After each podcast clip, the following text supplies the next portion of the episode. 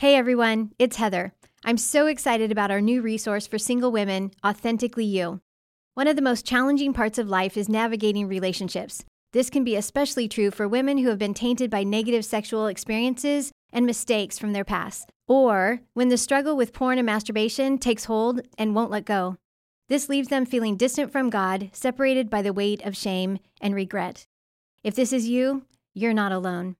Authentically You was written specifically for single and college aged women, those who are on the working career path, and those who are in college.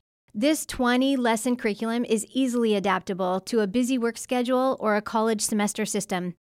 Through this group experience, you'll explore how your past pain and trauma contribute to distorted beliefs and an unhealthy thought life. You'll uncover the role your family of origin plays in your past and current behaviors and address the issues that perpetuate compulsive and addictive patterns.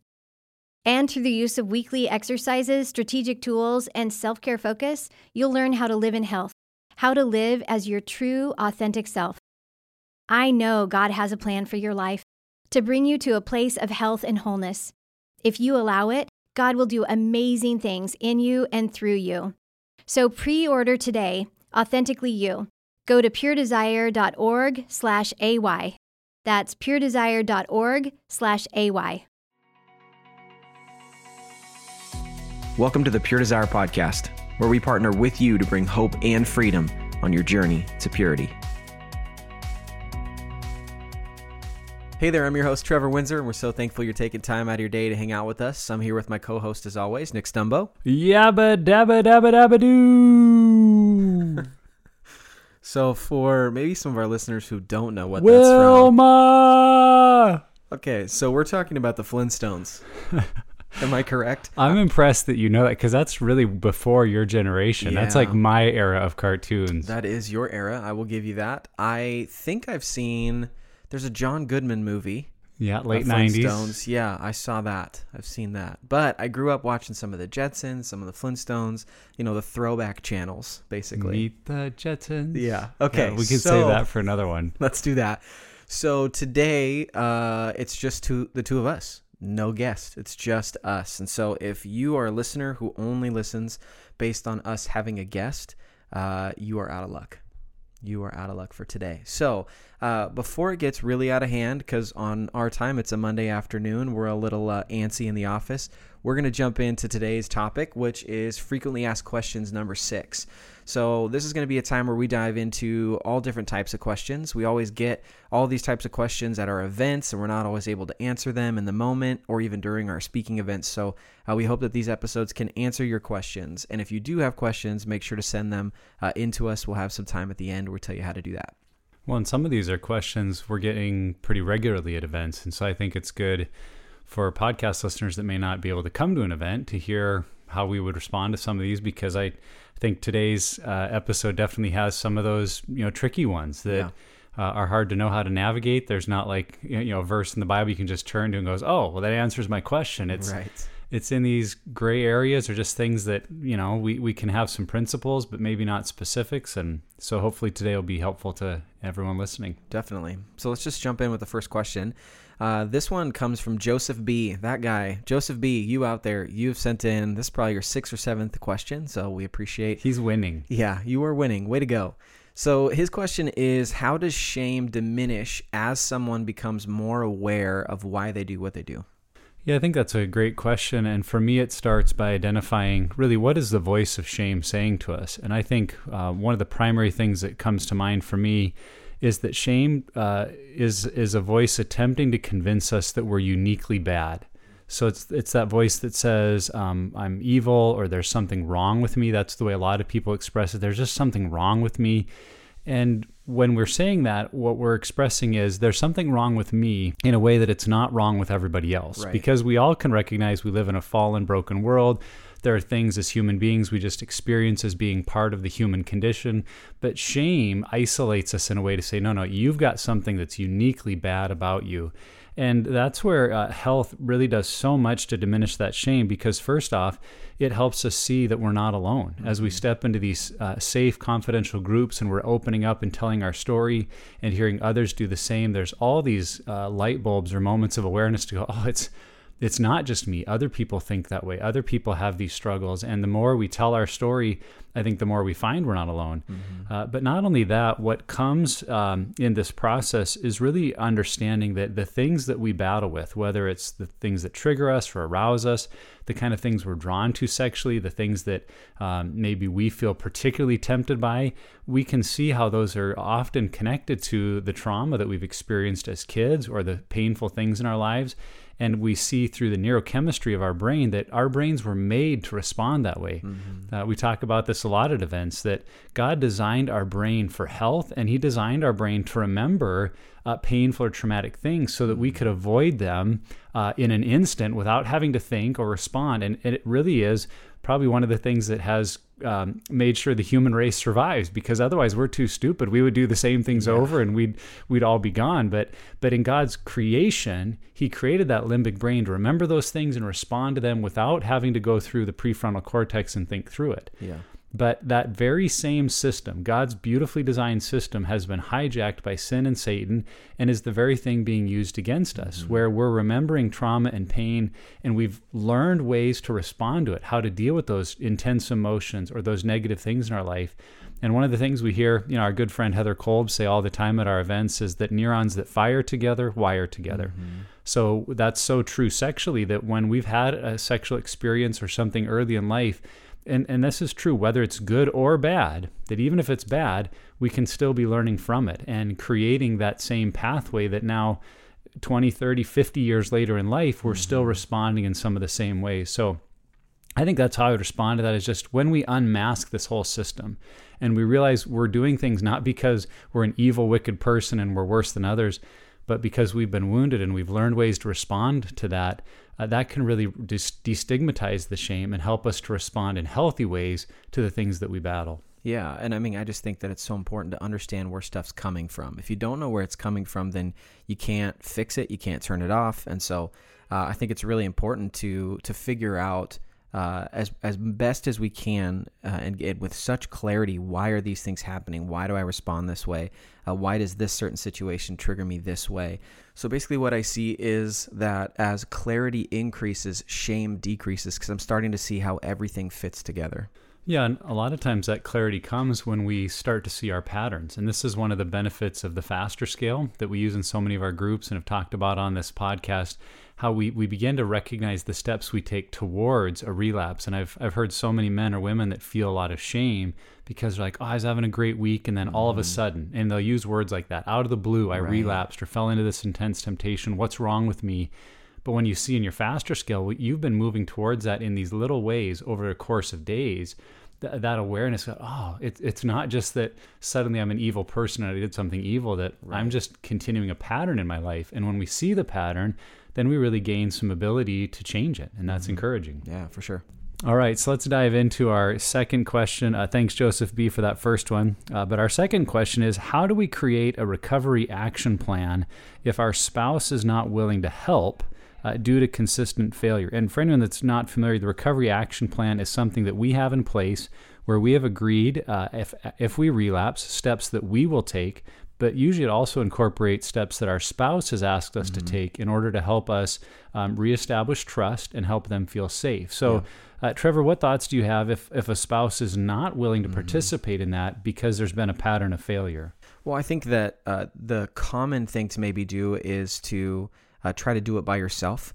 Um, but I think that that's the wrong thing. So I think that, uh, especially if our spouse doesn't want to be a part of our healing, which we see a lot of people have that as a part of their story, is to not give up then on their healing and not to try to do it alone. Because I think that uh, shame and shame kind of pushes us into this isolation pocket, and then we if we continue going down that, nothing good ever happens. So I think that if your spouse doesn't want to jump in and help out with the recovery action plan, especially if it's due to failure, my first question is, are you in a group? And then if you are in a group, you need to be doing that with your group members. So have them be a part of that process because they're going to see things and they're going to be able to really pinpoint a lot of stuff that you're going to miss so I think that if you involve community in creating what is it going to look like uh, if relapse does happen uh, and moving forward in health, I think it's important to always include other people. Yeah, and I think it's good to recognize that a spouse may not want to be involved because this has been a painful area. And mm-hmm. so they're mm-hmm. trying to avoid pain. They just kind of want to shut themselves off from it. But the reason it's painful is because you keep doing things you've committed not to. Right. And so what they need Yeah. to see in you is not more words or more talk about, well, we got to have this plan, but they actually need to see you living out your plan. And so I would encourage you, even if your spouse doesn't want to contribute anything, I think it would be healthy to go to them and say, honey, it's my desire to change this behavior in my life. And I know I haven't done well, but I want you to know here are commitments that I'm making. If I relapse, that I'm going to do. And I, I invite you to watch me and see if I do these. And, and it may even be some commitments to the spouse. And whether or not the spouse wants to contribute their own, that's fine. But then they can really watch and see it. Are they going to hold up their end of the bargain? Are they going to stick to their word? And then, as you said, I would make those same commitments to a group to say, hey, my, my spouse doesn't really want to hear about this. And so here's what I'm doing. Here's what I've committed to telling them. Here's the steps I've committed to taking. Mm-hmm. Because it's building consistency in your life and a reliability behavior that I think will open them up to say, well, something is changing here. Mm-hmm. And, you know, just a reminder to listeners, we kind of always find that this is in proportion that the stronger your recovery action plan is, the less likely you'll need it. Yeah. And so if your spouse doesn't want to be engaged, like you said, the wrong thing to do would be to just go, oh, I guess that tool's not important for me. Right. Because that's only going to increase the likelihood you'll continue to relapse. You actually need to go the other way and maybe make your plan even more difficult and commit to your group so that you know there's a high price to pay for relapse. And if that's what it's going to take for me to learn it's not worth it, Yeah. then I'm going to go for it. Yeah. It really comes down to doing whatever it takes to get healthy. Yeah. Yeah. Okay, so next question is how long should it take someone to get sexually healthy? This is a big question. Well, yeah, and in some ways, the the question maybe is a bit misworded because it implies, or, or maybe my fear is that someone's implying I can get to a point that I'm healthy and that I don't mm-hmm. need to do all this stuff Right, anymore. All done, graduated. Yeah. Yeah. Well, you know, it's just kind of like saying with my physical health that if I've arrived at a point of health, I can quit eating healthy, stop exercising, and just you know do whatever I want because hey, I'm healthy. Right. Well, we know that's not true physically, Right. and it's not true sexually either. Right. So, really, the question is about how do I get to a point, or how long will it take to get to a point where I can really maintain Mm-hmm. sexual health? And that's where we bring up that it's a process. It's not something that happens quickly because for m- most of us, we've been spending years, if not decades, developing these unhealthy patterns. So we have to take this long view of change. And we talk all the time about that two to five year mark. And really, that two to five year mark is the window for where sexual health becomes the new norm for us. And we, we look at some stages of that. You know, in fact, Patrick Carnes, who's uh, the, the leading expert in this area from a secular standpoint, where we get um, our training as counselors on the, the uh, clinical side, Yeah. uh, he talks about the five stages of that repair process being uh, first of all, the crisis or the decision to change. Uh, second stage, working through the shock of it and just all the impact it's going to have on your relationship. The third stage is grieving and, and working through the, the loss of what we thought we had or uh, the lies that we've been living, facing those. Uh, the fourth stage, moving into repair. You know, and that that stage of relationship repair for many couples is a year or two process Yeah, of takes time. reestablishing trust and new rhythms and learning how to date one another and Mm-hmm. have real intimacy and not just pretend like things are okay. Um, and then from repair is growth. It's now we have a foundation to actually build on and Mm-hmm. and begin to speaking into the lives of our kids or telling our story to others. And and when you see those stages, I mean, you could spend that first year just in working through the shock and the grief and beginning the repair, and then moving into you know the stages that could happen in a year two or three and beyond. And so I know for some that might seem discouraging, but just to remind you what we have said to many people, that doesn't mean it's going to take two to five years to stop problematic behaviors. Right. We find most people can change and stop those behaviors if they're really all in on this within the first 60 days. But in terms of really being at a place of health, it's having that long view to say it's it's going to take some time and being dedicated to lasting change, not just a quick fix. Right. And being aware that if you've spent 15 years in an addiction, it's not going to take 10 weeks to get out. Uh, even if you get great tools and great information up front, it's it's not going to solve anything. You got to give your brain time to rewire itself, uh, which you know sounds uh, that sounds tough, and it's going to take a lot of patience. But really, we see that if you put in the work, and that's really what I would say to this question is it's dependent on the work that you put into it. If you put a lot of work into this, you're going to get a lot of results out of it. Um, and so just to know that as you're jumping into this, this active and ongoing really journey of sexual health, it's going to really require you to put in work and you can't really coast in this journey. Yeah. Well, and I think also to go back to how are we defining health? Because some people maybe think that health will mean I don't have any unwanted desires, I don't feel any temptation, like it's just out of my life. And Mm-hmm. That would be awesome. And if you get there, please write us and tell us what you did because we probably need to learn from you. Yeah. But some of the reality is we're still human beings. And so, uh, going back to the physical health analogy, you know, I think of myself as a overly, overall, fairly healthy person, but I have a lot of struggles at night where I want to, you know, snack late at night. And I know it's not good for me, Yeah. but sometimes just like, you know, I want to do this. Yeah. Uh, and and I, I don't think that will ever necessarily change about me because it's just part of my pattern. Now, I don't have to give into it and I could learn a lot more there. But as I think of sexual health, to believe that I'm just going to get to a place where I'm no longer triggered by anything, I don't find anyone outside of my wife appealing. I mean, we are people that are becoming more like Christ mm-hmm. and, and we're going to be battling those things. And I, I say all that just to bring up the point that we can be healthy by how we respond, not just because of what we desire or find ourselves drawn to. Yeah.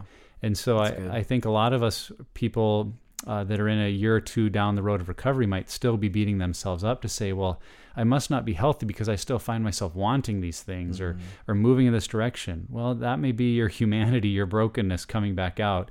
The bigger question is how are you responding to those desires?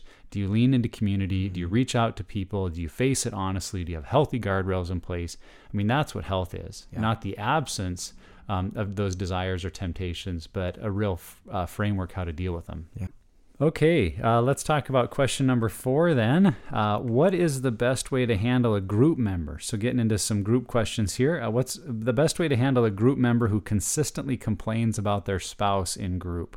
Yes. So let's just say this first. This is not something that can never happen in group. I think that there are times where it's okay to allow a group member to just express some frustration that's going on um, and to be honest about how they feel. I, I, let's just be really clear that's okay. But if every week they're coming to group and saying, my wife did this, my husband did this, and it's all their, and it's just really pointing the finger, and if it becomes something where they're pointing the finger outward but never pointing it back at themselves, then it, you can see there's a habit there. There's maybe a heart Yeah. issue at play.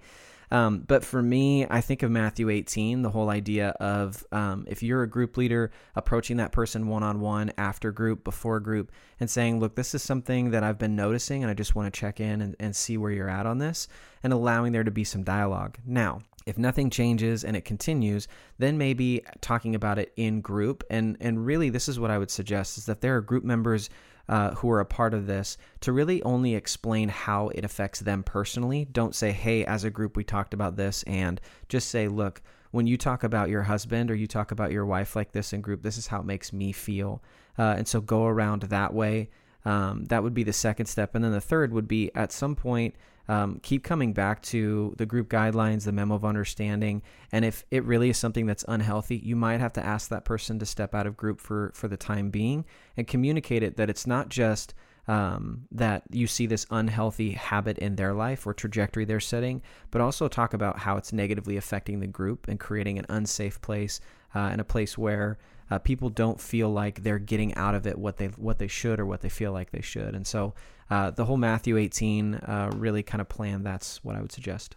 Yeah, and I, I think about those group guidelines, that guideline of focusing on self, to bring that up as a group to say, you know, the reason this is in there is because we need to focus on controlling what we can control. Right. And we can't control other people. We can't control their reactions or actions. We, we can't make them change, but we can control ourselves and our actions and our decisions and our choices. And, and maybe as a group, once a month, you just kind of review your group guidelines Yeah. to rem- remind everyone why they're valuable, why they're there. And then the other thing that comes to mind for me is it's a good opportunity to see why asking questions is so important and how we can use those well. So I've found myself saying to a guy, you know, it sounds like your spouse, your wife's doing some really difficult things and or she's really in a lot of pain. That's that's got to be hard, but how could you uh, respond to this differently? Have you thought through what what your reactions could be? You know, to, so to turn their sharing back towards what what steps could you take Right. because we can't fix your wife we can't change her but we can work on you um, and then i mean the final thing quite frankly is usually those are not things they've written down Yeah. uh, it's a very good. rare thing that someone wrote out a, a rant about their spouse usually it's very emotionally driven and they're just kind of off the cuff sure.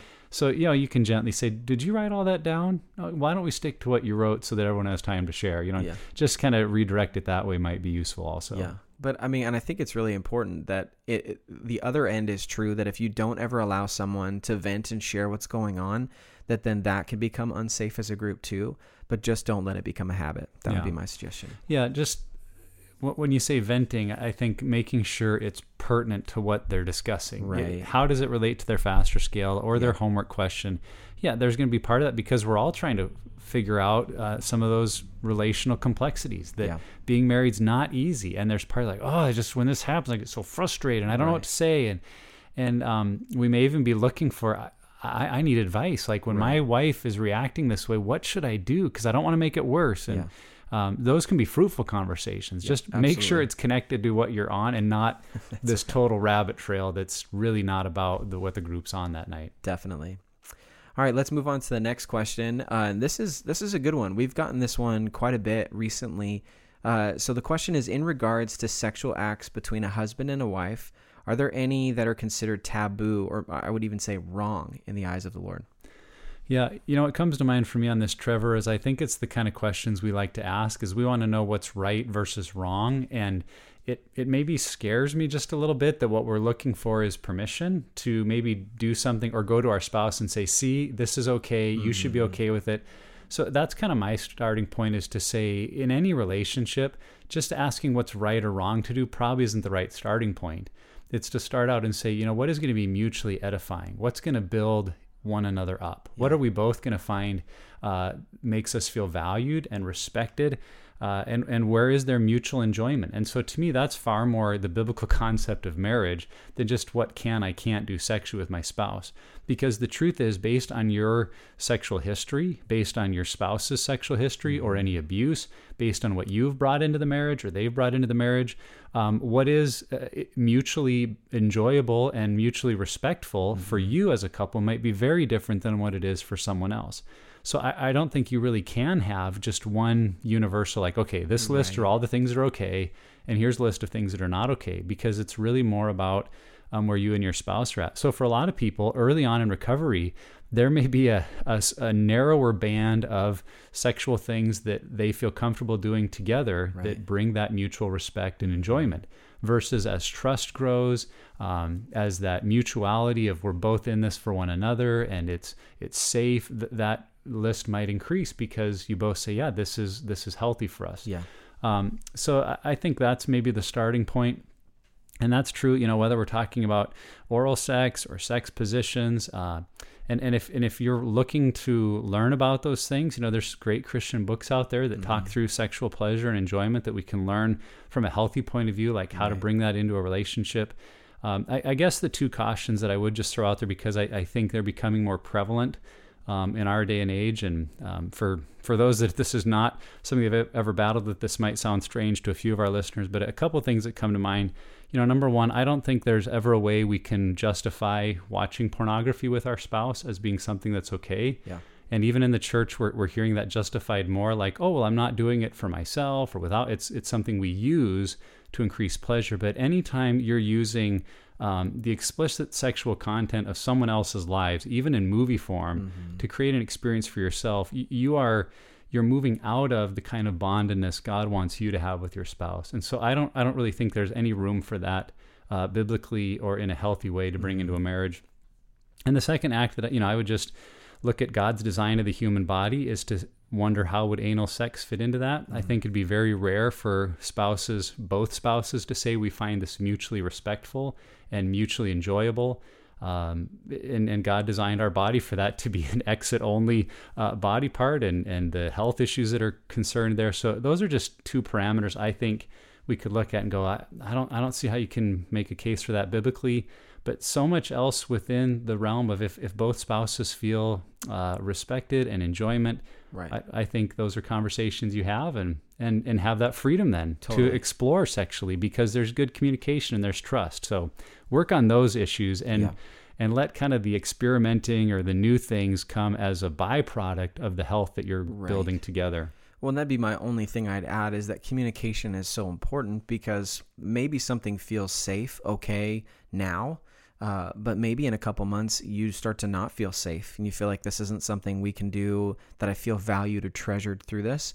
Um, and so communication and being honest is so important. And so understand that the, dy- the dynamic can go either way, that maybe something isn't safe now that eventually could be just with honest conversation. But then also the opposite is true, that maybe something you've been doing now uh, can become something that doesn't make someone feel valued or treasured or safe. And so uh, just understand that what's okay now, maybe that's not going to be true in a couple months, maybe not true tomorrow. So just be, uh, hold it open handed uh, in that sense. Yeah, I agree with that. And I would just encourage, you know, what, what Paul said in 1 Corinthians chapter 6, where people were saying, oh, everything's permissible for me. And, and some of our listeners might be hearing the kind of teaching we do here in church says, oh, the marriage bed is undefiled. And as long as it's within a marriage, anything goes. Like, well, it might be uh, permissible, but is it beneficial? Is it building us? Is it strengthening us? Yeah. And you're only going to know that through communication. And you're right, it, it does change over time. Uh, and I think it invites us really to look into why do I want to do this? And, and that may be where some listeners are at is they're asking the question because there's something they want in the marriage. And is the reason they want it because it's something that fuels their maybe um, old patterns, it fuels lust or just their own enjoyment. And that's something in marriage I think we're called to die to, mm-hmm. that, that we die to ourselves so that we might live for the other. And to look at, well, uh, if there's a right way to communicate that and tell my spouse here's something i think i would enjoy but when it becomes about just getting what i want you know that's a level of selfishness we have to just humbly guard against in the marriage. So uh, it, it, that can be a difficult area for sure you know wanting what we want how do we communicate it? But i think if we really look at what's mutually beneficial that's mm-hmm. going to help us go a long ways to um, a satisfying life of our sexual intimacy. For sure all right. Well, that might be a little bit of an intense one. Uh, so let's go back to a group question. Uh, Trevor, what would you recommend about this? How often should a group leader be in contact with their regional group leader for any kind of coaching or direction? Yeah. So regional group leaders are uh, volunteer positions that oversee uh, different regions of all these groups, and so uh, you're going to have availability of this of this person uh, in your area, and we'll make sure to have the list of our RGLs in the show notes. I think for me, my experience was I called, and it was Rich, who's here on staff with us. I called him maybe two or three times a month, um, and it was something, and maybe that's too much. Um, he never told me, but uh, I felt like it was something that when something arose in group that I was uh, wasn't really prepared for, didn't know how to handle.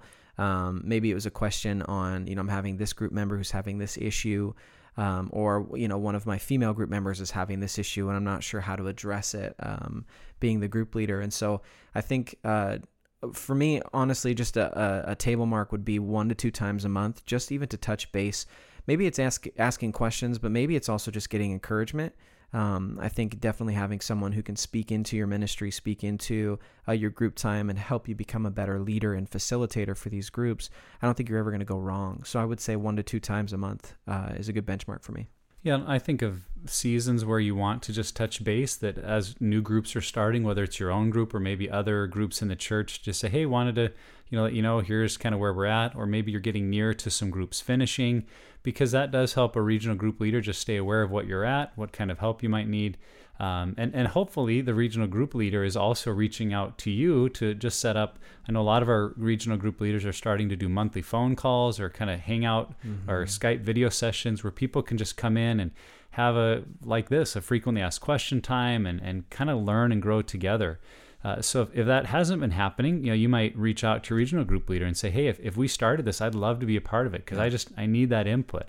So keep in mind, you know, these are volunteers and, and they may be doing what they can and not realize sure. maybe there is some interest out there in that mm-hmm. monthly kind of call approach. So uh, we, we try to just remind people make sure it's a two way street. Don't just sit around and wait for your regional group leader to reach out to you. Yeah. Uh, but at the same time, hopefully, there are times where they're reaching out to you. So um, we, we want both parties to feel like they're involved in the relationship. Definitely.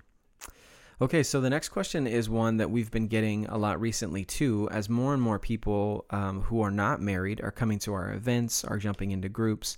Um, and and really, this is such an important group of people to have getting sexually healthy. We get this question a lot. So the question is, when is it healthy to disclose in a dating relationship?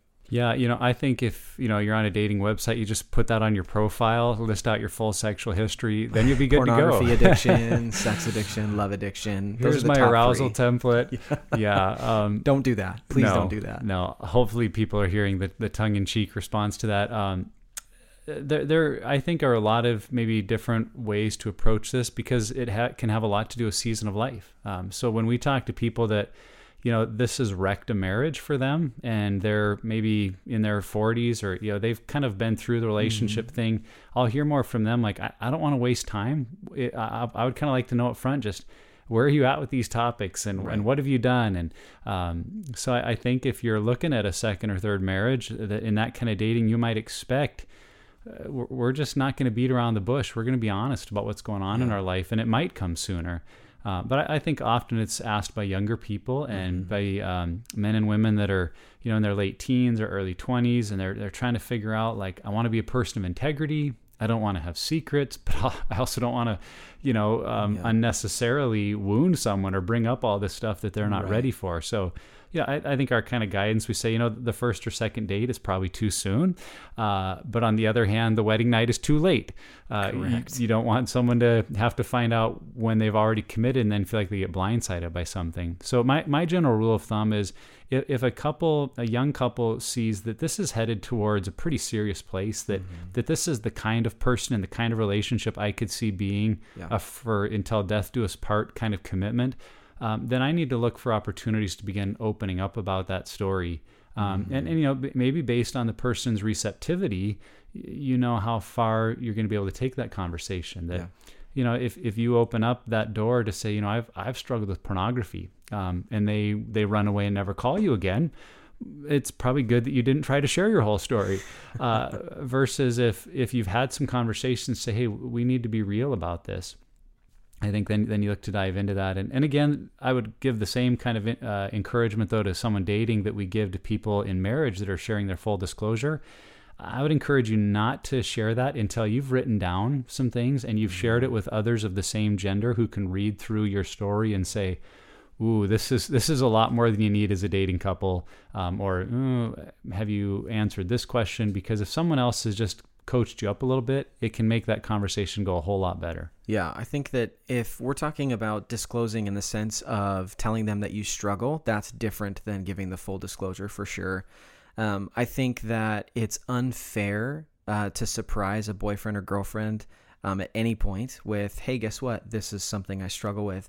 And uh, if it ever is something that you are exposed um, and you didn't come forward initially and tell that person, it's going to go a lot worse.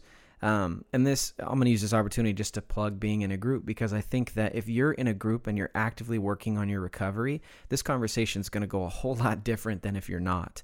If you're saying, you know, this is something I struggle with, I don't really know how I'm doing, I don't really know how to get rid of it, but this is just what it is, that conversation is going to go differently than um, this is something I'm struggling with, but I'm actively working on it right now and I'm finding some freedom and some fruit from all the work that I'm doing. That conversation is going to be just naturally received better. Um, but then also understand that just because you're dating somebody and you have this issue uh, doesn't mean they're always going to respond well. And to understand that uh, that doesn't make you a worse person, uh, but that just is, use that as an encouragement to just continue getting healthy because your health is really going to benefit a lot of people. Yeah, and you know, I, I think about this conversation in the dating relationship a little bit like what we said with parents and their kids.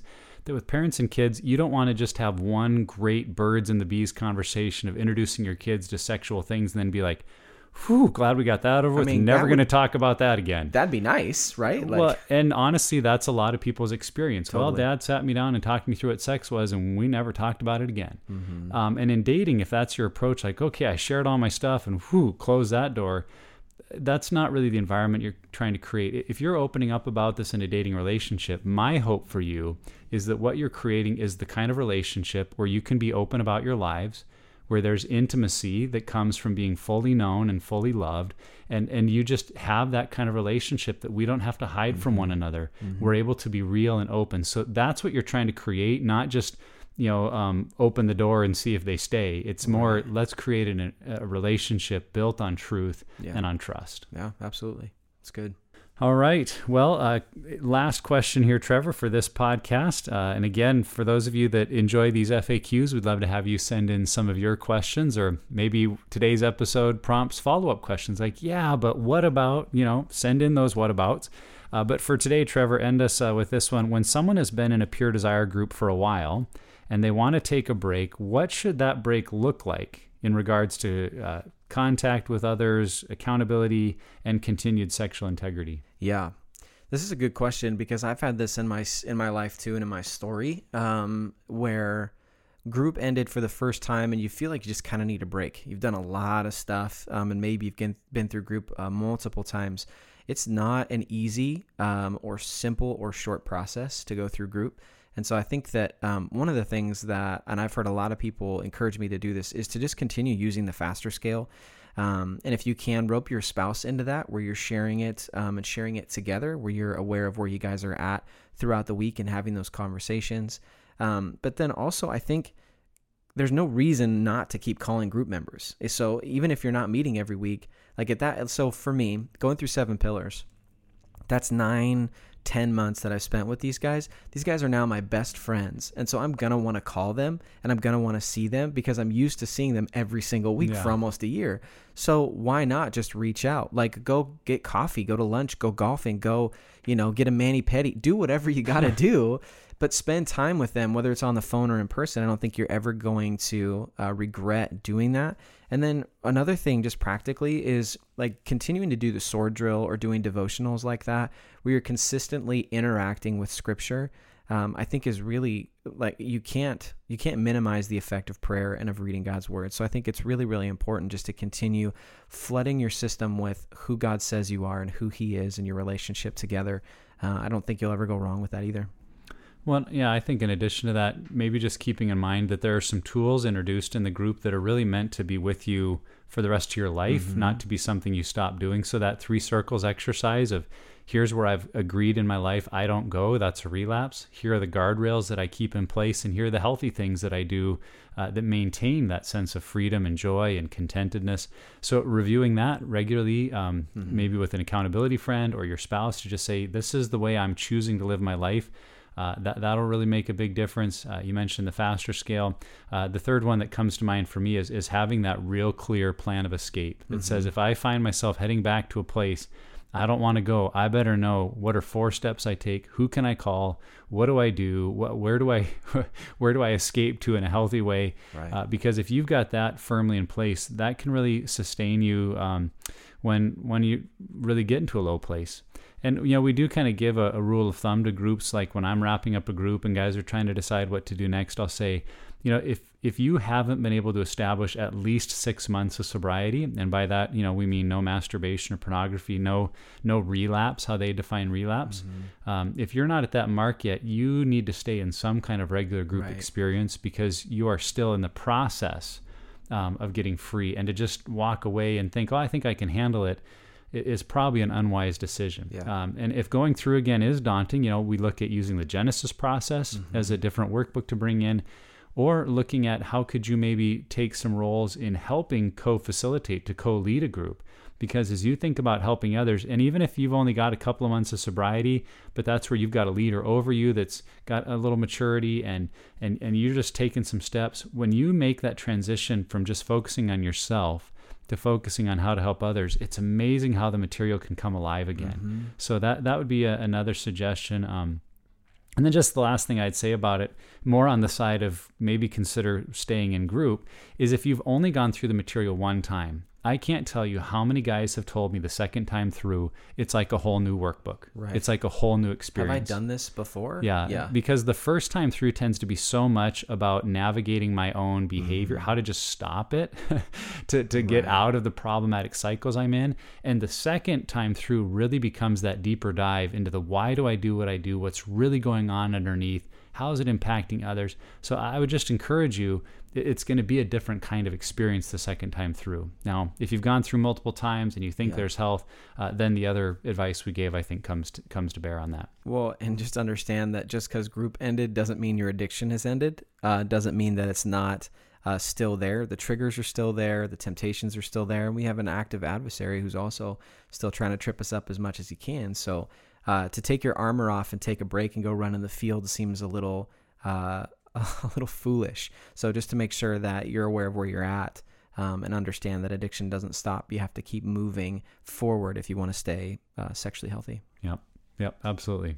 Um, all right, we did it. Just the two of us. We didn't even have a guest. We carried the whole episode. It's just amazing. Even on a Monday afternoon. That's great. Well, we were chatty. This is one of the longer ones. So uh, we love these episodes just because we feel like we're able to cover a lot of different types of topics. Um, we learn a lot from these episodes. I know I personally do. And uh, we desire really to learn a lot more from your questions and to really answer those. So if you want to submit your questions for future FAQ episodes, there's a couple ways you can do that. You can email your questions to info at puredesire.org. That's info at puredesire.org. Just use the subject line PD Podcast. The other one is you can uh, post your question on social media using the hashtag PDFAQ. Again, that's hashtag PDFAQ. Uh, so we'd love to get those questions. Uh, if you d- if you do have questions and don't want to send them to us, send them to Joseph B and have him send them to us because he is awesome. He's on top of it. So uh, Nick, thanks for chatting, man. Appreciate it. Yeah, great, great to be here. And thank you for listening to the Pure Desire podcast. If you like what you're hearing and want to keep up with the podcast, please subscribe. You can also rate and review our podcast and let us know how we're doing. For more information, check out our website, puredesire.org. And you can follow us on social media at Pure Desire PDMI. Once again, that's at Pure Desire PDMI. We'll see you next time. Thanks for listening to the Pure Desire podcast. For more information, check out our website, www.puredesire.org. Check in each week for new content on the podcast, and we pray that it will help you find hope and freedom on your journey to purity.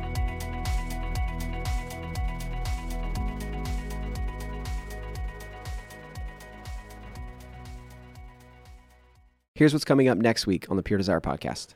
Every woman that takes a breath. This is going to be one of our best resources that we've ever put out. They're wanting to be married, they're wanting to be sexual, and they're saying, What does this even look like? Is it even okay to have these discussions? I think that's one of the things that's interesting about women who struggle is that we don't take good care of ourselves. Right. We we're the last person and sometimes we are taking care of everybody else, but we're the last person that we take care of. And that I think is my favorite part about these resources.